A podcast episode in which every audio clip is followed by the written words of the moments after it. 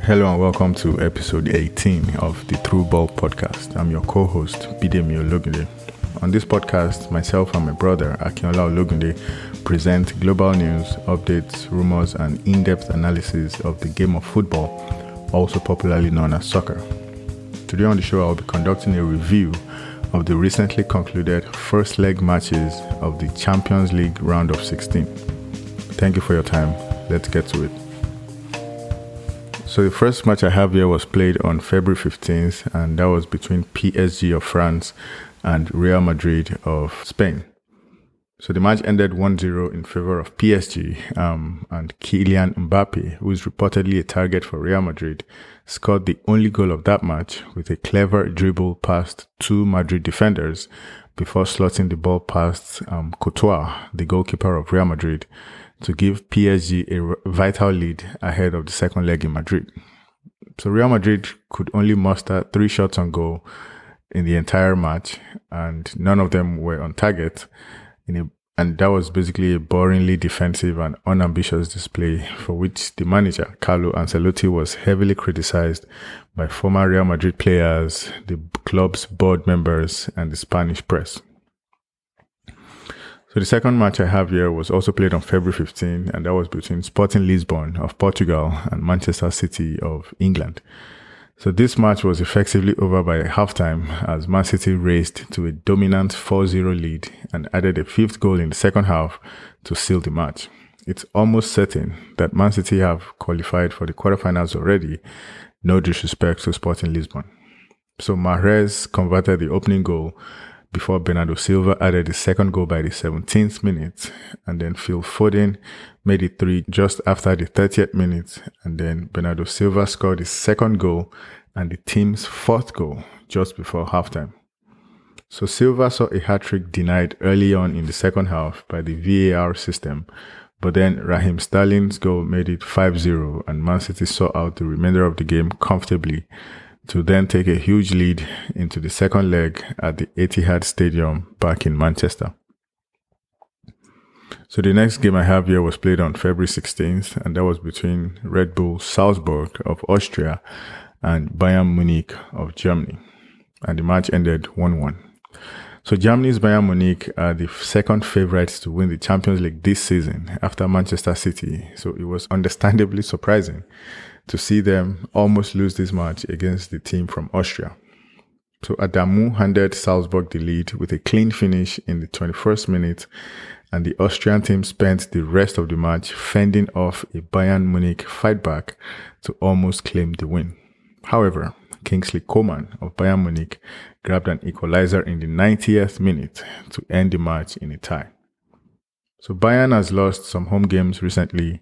So Salzburg will be hoping that a similar performance in the Allianz Arena in the second leg could place them in the quarterfinals. However, Bayern still remains strong favorites. The next match I have was played on February 16th, and that was between Inter Milan and Liverpool. And the match ended 2 0 in favor of Liverpool. So Liverpool produced a masterclass of clinical finishing to take a decisive 2-0 lead back to Anfield for the second leg.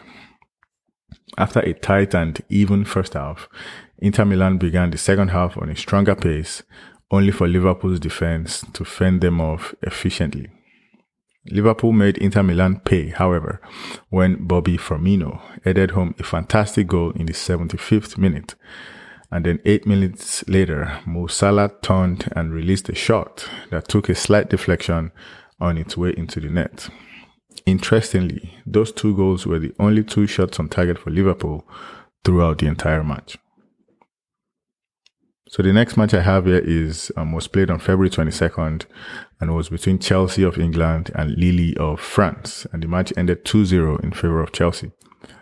So Canadian forward Jonathan David had a very quiet outing against Chelsea at Stamford Bridge.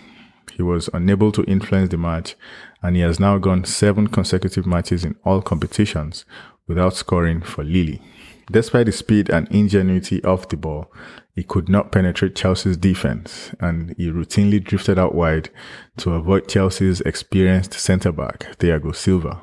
The manner in which Lille tried to attack Chelsea didn't help Jonathan David either They defended higher up the field, which meant Chelsea didn't have to commit players forward, therefore leaving themselves vulnerable to David burning them on the counter attack.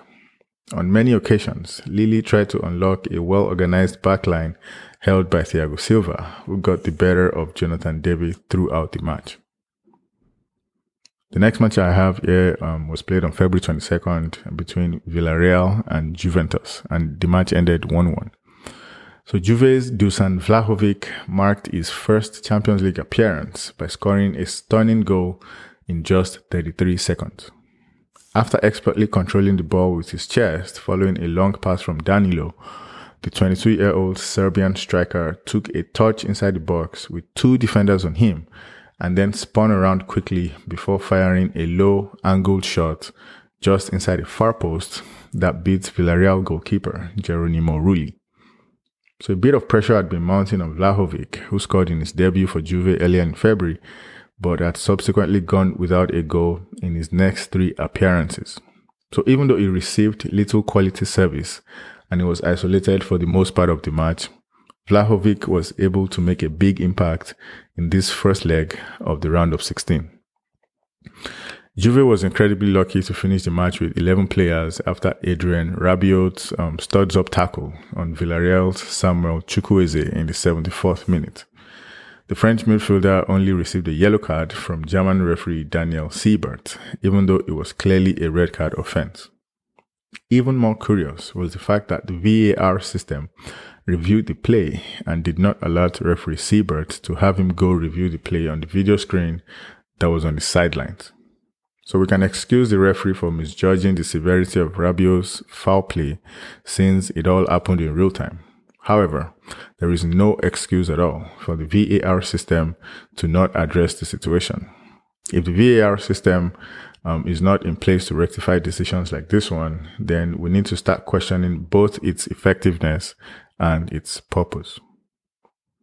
So the next match is um, between Atletico Madrid and Manchester United, and it was played on February 23, and the match ended 1 1. So Atletico appeared to be comfortably in charge of their home game, and they seemed to be on their way to earn a win courtesy of Joao Felix's header early on in the seventh minute. However, the Spanish team paid for not putting their opponents away in the 80th minute, and the match ended 1 1.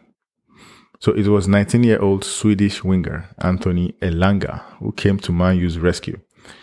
Playing in only his second Champions League match, he latched onto a sublime pass from Bruno Fernandes and then calmly slotted the ball past Atletico goalkeeper Jan Oblak.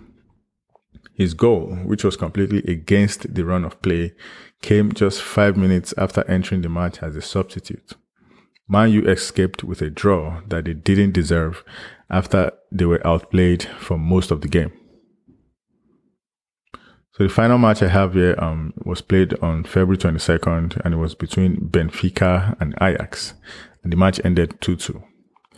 So Sebastian Haller continues to be the surprise story of this season's Champions League as he leads the scoring chart with 11 goals so far. So by scoring in that match, the Ivory Coast striker became the fifth player to score in seven consecutive games in Champions League history, and the first player to score at least 11 times in his debut season in the competition. Haller dis- deflected a low pass by Benfica defender Jan Vertonghen into his own net in the 26th minute to tie things up at 1-1. But then he made amends three minutes later to tap in a rebound and then restore his team's lead. Ukraine's Roman Yaremchuk equalized for Benfica in the 72nd minute and the match ended 2 2. Incredibly, Haller accounted for half of his team's 20 goals during the Champions League group stages. He played a key role in Ajax winning all six of their games and advancing to this knockout round after suffering back to back group stage exits the previous two seasons. So that's all we have for this episode 18 of the Throughball podcast. Production, editing, and fact checking um, were done by Akinola and Bidemi Ologunde. Audio engineering and graphic design by Bidemi Ologunde. Please join us again on the next episode as we continue with deep dives on football news, updates, rumors, and analysis. Make sure you subscribe to the Throughball podcast on Apple Podcast, Stitcher, Spotify, Amazon Music, Google Podcast, Pandora, TuneIn Radio, or anywhere you listen to podcasts.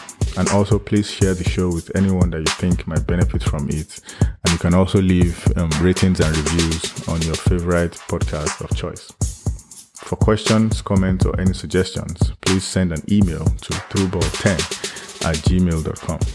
And please remember to leave a review of the podcast, like I mentioned earlier, if your platform allows you to do so. Thank you for your time. See you on the next episode. Bye for now.